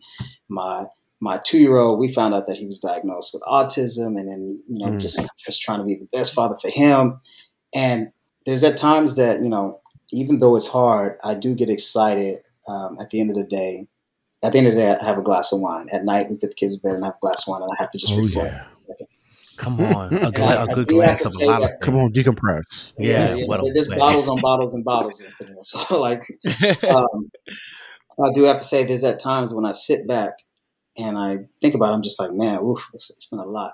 And then I have to also be like, you know, Tyrell has done great. You know, he's he, he did a lot for his kids today. He- you know, they're not starving. You know, they're not um, neglected. They are. They've had fun with dad. Dad knows what's going on. You know, dad still, you know, puts his foot down. He's teaching them things. He's preparing them for life. They're they're not in an environment where they're going to be abused. You know, very aware. I got to be proud of myself. So those sure. things have been something that I've actually the experiences have proved that I think and I believe that I am a great father, and it's been really life changing. Even though Yeah. at the moment, at time when it does happen, like the the problems and stuff, you know, we're human, we just all of a sudden we're like, oh my god, like this is a lot, like, and you almost want to just like, I need a break, I can't do this, but yeah, every so often you got to reflect because that's and, I, my reflection is the good outweighs the bad. So I have to think about Mm. positive parts of it, and the positive Yeah. parts of it make me feel like I'm doing pretty damn good, and that's outside of work.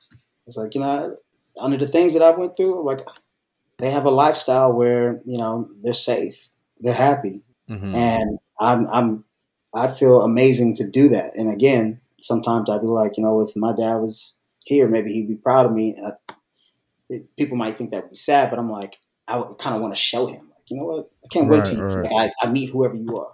And if I don't, Right. I would just say you were exactly like me. Yeah, I get it. I get it. And and and, and I come from a background of like my dad was in and out most of my life. I know who he is. He actually lives like an hour and a half from me uh, No currently. Uh, so we're building our rebuilding our relationship. Uh, we're in a much better place than we were when we were we were younger. Um, but one thing I found out as, as a person that didn't have an active uh, father every day in the household, um, that as a parent I've had to try to figure some things out because I didn't necessarily see it reflected. Um, so Mhm. within Yeah. that being said, uh, being a person whose uh, parent was uh, absent, uh, what steps have you taken, or what are some advice you would probably be able to give to somebody uh, to be intentionally um, present uh, in your children's lives, either emotionally or, or even physically, of course? I mean, it's it's hard to say because, um, I mean, I will say this: like, I, I'm not perfect. I'm, I'm still doing my best to to try to figure things out.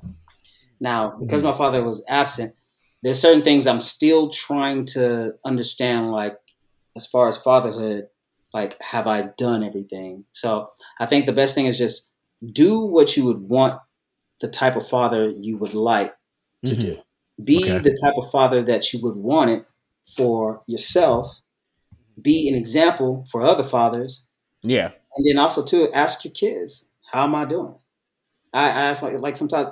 The other day, it's so funny that we're having this conversation because the other day I went out to eat with my kids, and um, it was just me and my oldest and my middle one, and we were they were playing this game like you know how much you know this and that, and they do like these Mhm. games of like trying to get information from each other. And then I said, you know what? How much do you know your dad?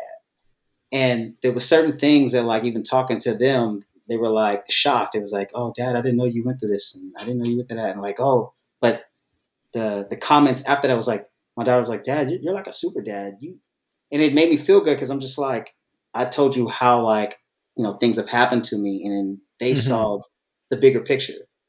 Like you Right. overcame it though, Dad. And I was like, you know what, I kind of did.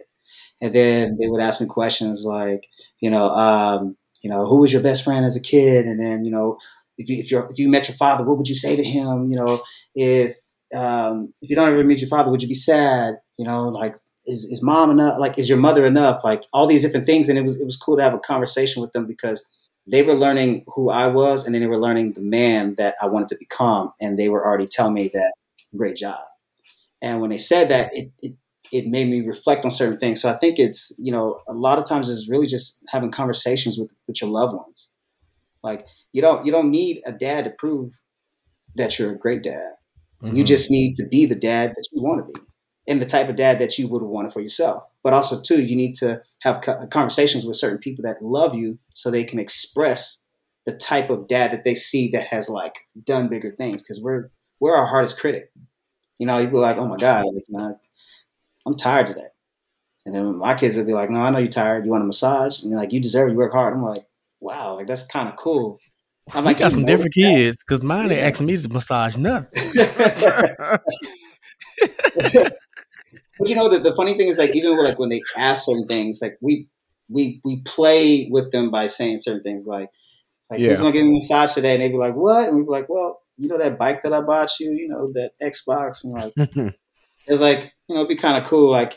Maybe you give me a thirty minute uh, thirty minute massage, and then I'll play on the Xbox with you. and We play Mortal Kombat. Like there's always an exchange, and then I'm also throwing in the, the, the certain things of like this is what dads do as far as like how hard they work. This is what dad did today. This is how he provided. This is this is how like he's he's overcome certain things because everybody thinks dads always have the you know a cape on. There's at times I want to take that cape off. I just Mhm. want to I want to be Clark Kent and just I just say you want to be just be Clark Kent sometimes. Yeah. yeah. I'm like like dad this dad. I'm like sometimes dads get exhausted and I and I rather actually would rather you know that so you can know that dads need love too. And they Mhm. expose that love by telling me great things about myself. So like I said before, I, I don't think you need you can't blame an absent father for who you became or who you becoming. Yeah. When you're grown, it's your choice. You got two things that ain't happen in life that's real: a choice and death. Choose to live. wow. No, that's what's up, man. That's good. I'll write that So down. Going into the today of things, right? Mhm. We heard your resume. We also know that you and your wife are in business together, right? Y'all get booked Yeah. and do a lot of these things together. How have you been able to balance like work and life and children and all these things Oh, um, man. as a father and husband? It, I mean, it takes a village. First of all, it, and the people are like, "Oh my For god, sure. amazing! You guys doing? I'm like, "But we're not doing it by ourselves. like, we have a lot of close uh, Mhm. family friends that um, that help us out, and it- and we try to make sure that we don't abuse those relationships. So Yeah. Mm, that's we do involve them in the the type of work that we do, as well as we have conversations, a lot of family time, and a lot of our close family friends have like initiated themselves as like uncles and aunts, and they've Mm. got relationships with our kids where like now it's a, a trust circle. So we have a little community that we trust, and that's how we get through it. It's uh, it's definitely hard with three kids, especially in three different tiers. You got one that's going to high school, one that's in middle school, and then we got one that's doing Mhm. therapy every single day. But you know, with me and my wife, because we have irregular schedules, we don't have like a regular nine to five. We work in Sure. entertainment, so we always are trying to balance out a schedule every single day to make sure that we can get through each day successfully. And we, we communicate a lot. We, um, we, you know, we're best friends. We we talk about pretty much everything, as well as we we talk about our insecurities here and there. Um, and then she's my you know my laughing buddy. We love to laugh. We watch comedies, and that sometimes eases how much work that we put out in a day as parents. Um, and then other than that, communication is the best thing you know all around. We communicate in a way that we know it's going to be a tough day, but are you willing to take the kids to school, to karate, to dance, and all that? We've Mhm. actually come up with a system like when they go to school, Monday, Wednesday, and Friday, I take them to school in the morning. Okay. Tuesday, Thursday, and Saturday, she takes them to school in the morning or to dance in the morning, and that's been helping us to like catch up on sleep.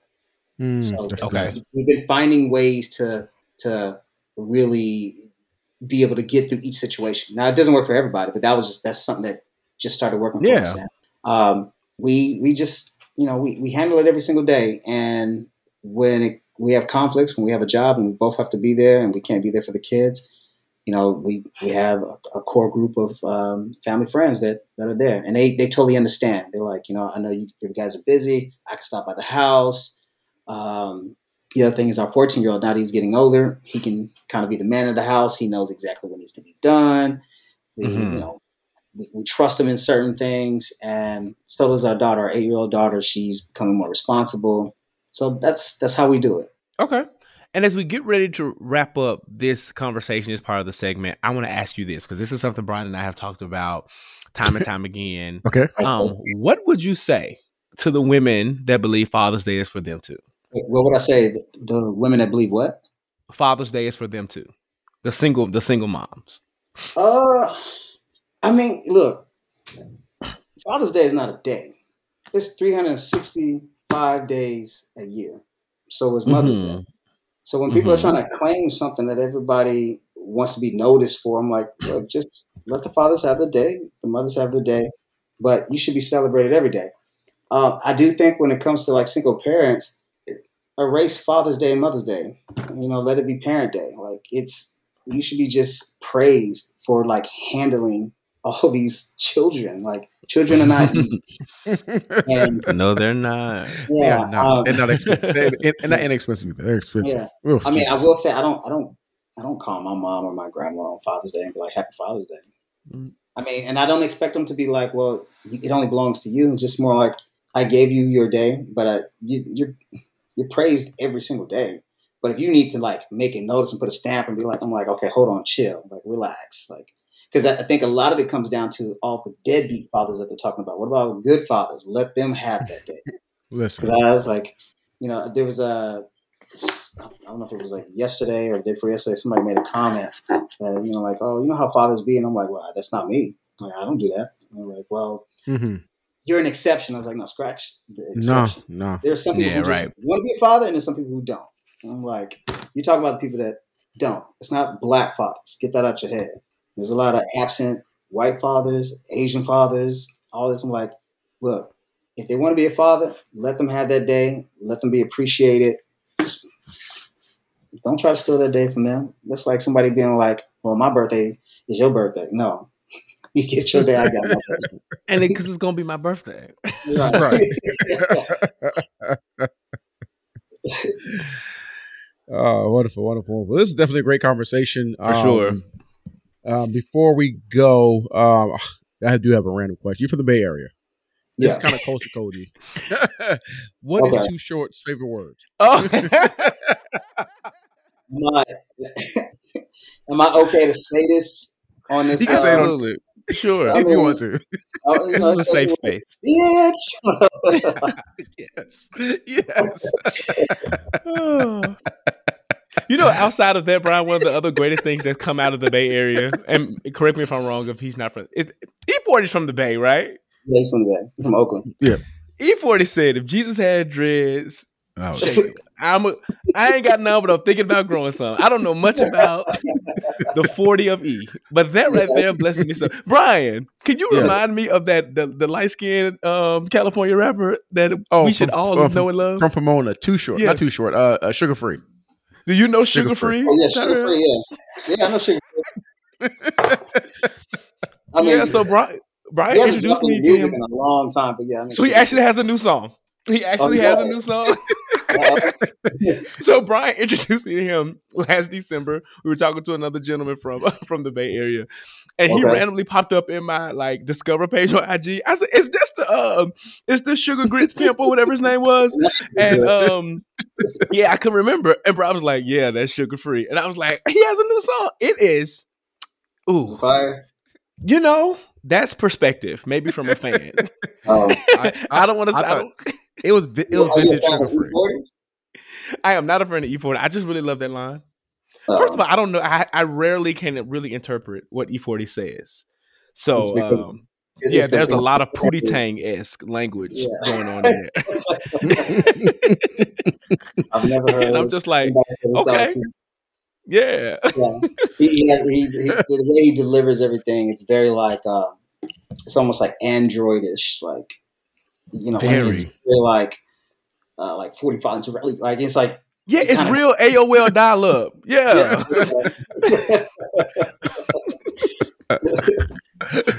Dialogue. well, I, I appreciate um, y'all having this conversation with me, and um, also too just seeing other Black fathers and people that Yes. are there for their kids. And yeah, man. I hope that this becomes a great Father's Day gift for a lot of people just to listen to. For sure, Definitely. for sure. Before we wrap up this segment, go into what we call Black Person Self Care, or I am my brothers and sisters keeper, uh, as an Mhm. official uh, segment title. Tell the people how can they get in contact with you, maybe some things that you're doing. How can they keep up with Tyrell? Okay. Well, you can keep up with me. Um, you can go to my Instagram handling, which is Mr. Tyrell Washington. And then I have my joint um, Instagram with my wife where we do a lot of uh, creative direction where you can see all the things that we do behind the scenes. Okay. And that's at Tyrell Latrina. Don't get it twisted. There's three L's T Y R E L L L A T R I N A. And um, we we have a site, but we're going to update it. So I don't want to. It's TyrellLatrina.com, but don't jump on that yet because we need to redo it. Mhm. Um, other than that, I mean, you can DM me if you have questions. I'm not somebody who's like, oh, I'm not a celebrity, so don't get it twisted. I'm, I'm, a, I'm a normal person who's just working his ass off. But I do work in the industry where I do what I love, and yeah. a lot of people always want to know like, how do you get into that? What's what's the, the first step or the next step? And I can I can share my experience and my expertise, and uh, I'm open to that, especially if it's real questions. You know, a lot of people that do ask me eventually when they get out here get along. That's Mhm. kind of how I met Randy Randy Bonds. Like it's good friends, and so you know, I'm very um, very loyal when it comes to that. So I can be reached that way, and then I mean, watch these shows. or do all these shows. Like you may not see my face, but you will see that credit. It'll say Tyrell. But you Washington. see his word. Watch the show. yes. oh, that's what's up, man. So again, thank you, thank you, thank you. Um, you're gonna stick around with us for Black Person Self Care. Bryan, you ready to get into it? I'm ready. Yeah. Let's do it. Let's go. All right, we are here at Black Person Self Care. I am my brother. I am my sister's keeper, and this is where we tell the folks what we're doing uh, Mhm. to take care of our black selves. So, Tyrell, since you're here as a guest in the living room, uh, Yes. let the people know what you're currently doing or planning on doing sometime soon to take care of yourself. to take care of myself. Uh, right now, I am taking care of myself by going to the gym every single day and trying to make sure my health is on par. I am 40 years old and I remain young inside, so I got to take care of the old wills and the outside. Mhm. um, the other thing too is um, spiritually, I always um, have this uh, motivational app that I that I uh, listen to in the morning, and I make Mhm. sure that I get a positive thing in the morning before I continue my day. Without that positive thing, then I can wake up with all the negative stuff that I had yesterday, or what I dreamed about, or what I feared, whatever it is. I try to transition my mind into something positive first, so when I Yeah. start talking and I have conversations, that's the seed I'm leaving with everybody. Wonderful. That's what's up. So you're like the second consecutive guest, and I'm going to look at my brother. If you don't see me looking at you, Bryan, I'm looking directly at you. This is you're the second consecutive guest, Tyrell, who said that I am at the gym every day. This is what I'm doing. And Bryan, you know, goes on these stints. What is adulthood without accountability? Um, so I'm just, you know, I just hope that all of this fitness encouragement is just encouraging you, brother, to mm-hmm. get back on. You know mm-hmm. what I'm saying? We're defeating dad bods. So mm-hmm. no, no. I see Yeah. you, you're shaking yes, but I feel your spirit telling me no. You can cuss me out later. That's your business. but I just wanted to let you know there are more. There are more of us over here than are over there, and I still love you, brother. I love Okay, you too. I love Bless that. you. Okay, Yeah, uh, Bryan, yeah. what happened? No, I was ahead. gonna say, yeah, yeah, do it. Go to the gym. Like the other thing too is not just to go for the, you know, you're trying to defeat the dad bod. Like I'm trying to do the same thing, but I think it's just it's, it's a mental space where you just like shut the world out for a second and you work on you. That's true too. Not Mhm. worried about agree. everything else. That's true too. But I'm gonna look good in the process. It's a lot of work. Um, Bryan, how about you, bro? What are you doing for self care? uh, it's Father's Day weekend. Nothing. Not supposed to do anything, right? Come on. to just exist on Father's Day weekend, right? Yeah, I, I suppose I'll be. No, go ahead, finish. Mhm. No, that's it. That's no, no nothing. I'm not doing Um, anything. Nothing. Yeah, I, I'm about to say I'll be working because um, so. I'm hosting. I, I, I serve in the DEI space, so I'll be hosting our company's DE, um, Juneteenth celebration. oh, it is. we've been doing stuff. Yeah, we've been doing stuff all week. Um, so I feel like this Father's Day particular is for all the black daddies. Now I understand that there are daddies of all ethnicities, but since it fell on Juneteenth, this Yeah, is Ju- our this is this is, this is Negro Father's Day. Okay, I am the pappy, and I shall be celebrated. Um, but no, outside of the the the moment for work, um, kind of like you brought, I found out that my dad is actually coming. He pop he pulling up on me for Father's Look Day at- weekend. it. so I ain't celebrated a Father's Day with my dad in person because I'm the only child that left Memphis um, and moved to it and moved out of the city and state. So I haven't seen my father on Father's Day, um, whew, in maybe six or seven years. One Father's Day, I decided to go home. Um, I'm like, yeah, my sisters, they they with you every weekend, every day. I get to have my Yeah. dad. So I don't know what we're doing, but I'm definitely gonna kick it with my dad. And we're in that space now where we're like friends. So Yeah. our relationship has evolved to that space. So I'm super excited about being with him and just kicking it um, for a couple of days. Um, but that's it for me. But Tyrell, thank you again so so so so much. Um, we really really appreciate it. Um, Definitely. definitely. gotta you know connect. We'll actually be in LA next Mhm. month. Um, next, Next month. month? Mhm. Yep. Hit me up. It'll be in LA. You know, so if you got a quick choreography that I could put on a reel, you know what I'm saying? I'm I, I will accept the challenge. Let's do a TikTok. Listen, Let's, I, I'm, I have I'm a- with I it. have TikTok. I have do it. TikTok. Now, sometimes Yeah. I think I'm too old to be ticking and talking, but I got the app, and, and I'm here for it. Um, yeah, but we definitely gonna connect. But this uh, wraps up this segment. Bryan, you ready to get into our listener letter and see what's in the PO Um, box? So ready. Let's do it. Let's go.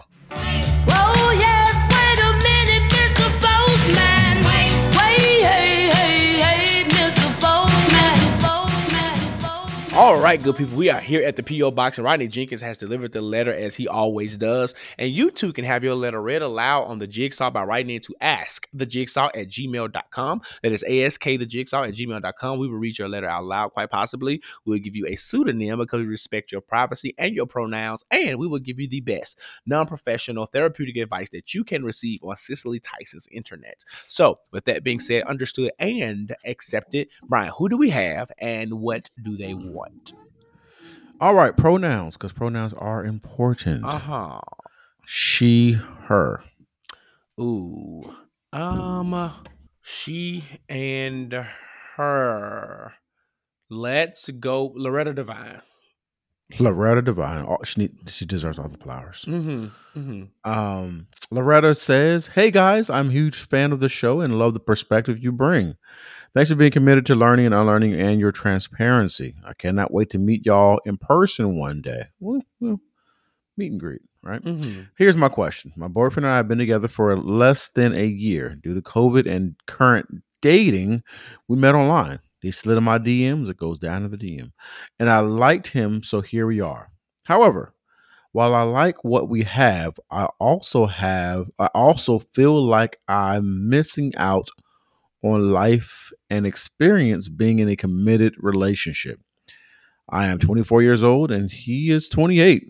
Loads of keys, our age difference isn't as drastic, but I want to be my Lori Harvey. Oh, yes. Um, how do I get through this? Is it a phase? Should I break up with him? He's a really good dude, and I don't want to hurt the guy. Any advice, good, bad, or indifferent, would be appreciated from my favorite Casamigos, Loretta Devine. I'm gonna make this quick. I ain't got no advice for you, girl. Um, because Mhm. can't nobody tell you what you should do in this situation but you. And if you've already decided you want to be on your hot girl summer stuff, you want to be on your Lori Harvey, then that's exactly what you need to do. Do not string this man along. Do Mhm. not make this man think you're going to wait on him uh, until you're ready because he's a good dude. Uh, set him free. and it may be a tough conversation and he may still be hurt and he may you know think that you are a number of things because of that decision but that's on him to process what i don't want you to do Mm. is continue to drag this out knowing that you're unhappy unfulfilled and all this because you want to you want to be free and live life and that's fair i guess my my question back to you is that why did you jump in relationship in first place why not Yeah. keep it have kept you know why not have kept it casual and made it a sex thing and when it was or what or whatever it was because i don't want to assume y'all have had sex but whatever it was and then when when when he or you presented the idea, let's say he did it of being monogamous or whatever, why did you even accept it? Because being in a relationship for a year, were you actually in a relationship for a year? Have you known him for a year? Like that's it's it's a few pieces of context here. Um, Right. So anyway, that's that's that's what I got for you, Bryan. Yeah, I think it's weird because sometimes I think what probably could have happened is a situation where they she probably wanted to be casual, then realized that he's a really good dude, and then now it's like, oh, now I'm in this relationship. It was a really really good dude, but I'm not ready for it as of yet. So it's kind of like I don't want to lose a good dude for the streets, um, but you also don't want to be in a situation where you in this relationship and then five years down the road you're like, man, you know, I, I missed. I wish I'd have called the streets, and then now you call in the streets later on in life. So, um, Yeah, you're 20. You're 24. Like, I got married at 24. Josh, you got married at like 24. How old were you you got married? twenty three. 23. So we got married young. I, I would never. And I, this sounds bad as a person that got married young. I wouldn't recommend getting married young, especially if you're going through that age where you're processing things and trying to figure out who you are and getting your career together. There are pros and cons to both. Um, the pros are you kind of deal with the, your partner. Um, but if you're in that situation right now where you're already thinking about the streets and one of the answer the streets phone call, Answer the Just phone do that. call, but make sure you Yeah, hang answer the phone on call. boy. Hang up on old Yeah. boy. Like don't have him Yeah. sitting there waiting on you.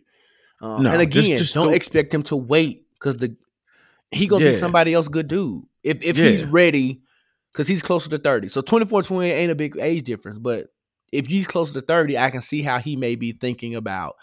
You mentioned Lori Harvey, so I can see how he could be on his Michael B. Jordan. yeah, He might be thinking about what- settling down and you know getting married by and having a kid by 30, 31 and all these other different types of things. And if you ain't there, girl, you ain't there, and that's okay. But what's gonna make it piss poor is if you, you let this linger too much longer. So go ahead and break up with him. Yeah. just do it all right, Loretta, let us know how it goes. And uh, or don't. We're- Just break up with him. All right, Bryan, you ready for a great conversation? I'm ready to let's get Let's into go. it. All right. Bruh, let me talk. Oh, let me talk. All right, we're here at a greater conversation where we get some things off of our chests. Um, Josh, you have anything you got to get off your chest this week? I do, and I don't usually complain to God, but this heat is out Oh, of control. I stepped outside, and everything on me. This is everything on me started sweating, and it's just. And then I told you I had to go into the office, so I got on like real clothes and jeans and all this other kind of stuff. I am, I am disgustingly hot. My face felt sticky after I got to my place because I was sweating and it dried and.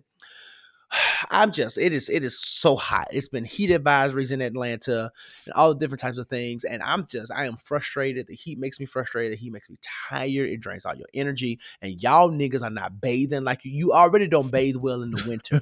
You're not ba- you, and you taking them same processes to the summertime. You need to get inside those creases and crevices. Spread your booty cheeks open. Lift your nutsack. Clean between your pussy walls. All the things because Oh. y'all stink. Shave your underarm piece if that's gonna help. Whatever it needs to do, lift your titty up, get around your areola, get back behind your ears, get under all three of them necks if you're overweight. I don't care whatever the crease and the crevice is, get in that belly button. You stink. And the heat is already defeating us. And what we don't need to defeat us even more is your vile smells. Mhm. Okay? Wash your hands, wash your tail, and live a good life. That's all I Yep. got. But God, please, if you could send us just a, a cool breeze on through here every now and then, we sure appreciate you. We will show appreciate you, God. We will show appreciate you, God, because right now you're giving us a glimpse into hell. Because it is Listen. hot as hell outside. Hello. That's all Um, I got. yeah, I'm not gonna say anything because that was funny. But uh, I, I was looking at a post on Instagram today and, and Facebook today, and the girl was like, "Um, Lord, something about this heat. Um, start the rapture now. We ready." Well, wait a minute. I didn't say all that, girl. right. People was in the comments like, oh, "Girl, speak for yourself. Speak for We- We ain't ready." He can he can he can catch you up to meet. You can be caught up to meet him in the air. Right. he was Oh. like, "Who?" They were like, "Who are we?" Like, don't talk. Mhm. Don't speak for us. Who is we ain't trying to go nowhere. um, you know. Um, but yeah, that's that's. I don't have anything. It's too hot. If you go outside, take a shower. Um, Yes, this it. is the season of two showers a day. Sometimes three. I don't care. Let me just get back on this soapbox. I'm sorry, Bryan. I don't care how Mhm. skinny you are. You and you need to wash from your head to your feet. Wash your hair because some of y'all locks stank. Some of your twist outs been twisted out for so long. Men, you need to wash. We need a wash day too, or wash days. Get you some good moisturizers. Find out what's affecting your pH balance. Get you a Mhm. soap that doesn't combat with your moisturizers and the stuff that you use. You see what I'm saying? All the things I are see it. important. Or your cuticles. Mm. Shave your privates. Mm. Clean your feet. Get that grit from between your toes. Get that wax out of your ear. I'm- all of it is affecting it. you. You stink. You smell. This is why we never got back to the eating. Because it probably stank. They just walk on top the around world. naked, hairy, in the garden. and they put these little wet fig leaves over that bush, thinking they was gonna hide from God, but didn't know they was creating a fungus in their private Smelling. Smelling. Smell. Smelling like swamp water. Don't Mm. don't be out here being a living sewer. Get your life together. Mm. Moisturize, clean, and don't just spray cologne. Say, "Ooh, I had a long day. Let me spray this." You gonna No. smell like a hot box of dog. sh- uh, mm. Don't do it. don't do it. You can't put cologne over must. Okay. Musk. Musk.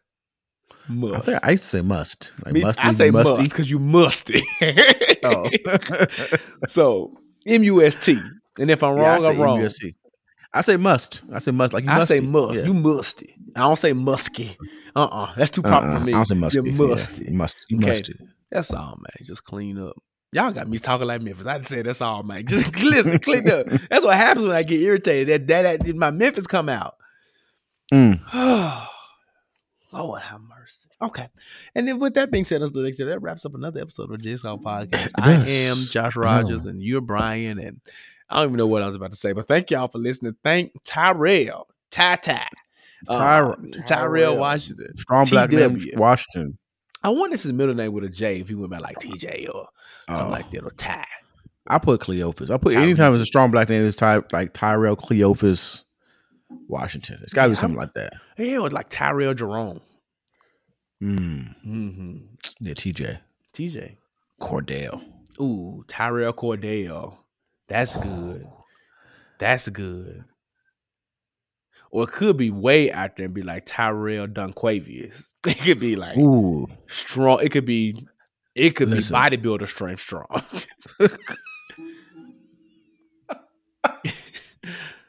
could. We gotta do an episode on strong nigga names and just We have a whole episode. and the, the fact that I don't have a strong black name at all is is disheartening. Except my middle name, because my, my middle name is Colored. Cray- Crayola color. You hear me? It is, It is. it is etch a sketch colored. Okay, no black and white, full Polaroid oh. development. Okay, colored, and it's not because even Jamal is a black name, the original spelling. Robin decided mm-hmm. to get creative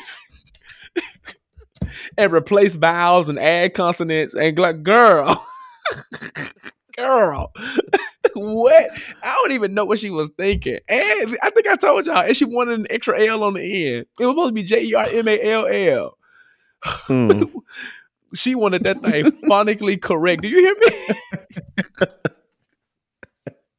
and maybe she was on to something. People was sometimes like back in the day, people were like, is it Jermail? Jamal? I was like, it's Jamal. Jer, as in gerbil, mall, as in shopping mall. Germal. Mm. And it ain't French. Germal. It is legato. That is what it is. That is what it is. Germain. Joshua Germal Rogers. That's what it is. That's how I should start pronouncing my middle name now. What is your Mhm. middle name? Germal. That is that is what it is. Anyway, thank y'all for joining us. Thank y'all. Thank you, Tyrell, for sure. For real Thank uh, you for being real. here and having such an appreciate you, insightful conversation with us about fatherhood. Um, and yeah, Bryan, and happy Father's Day to you, Bryan. Happy Father's Day to you as well. And happy, And Father's, Day to all the other pappies. to all the other pappies, and no Father's Day to you single moms that's going to put out their post. Yeah, no. and really just happy Father's Day to the black dads because it's June. Yeah, that's it. Yeah, that's all. Bryan, let the people know what you know.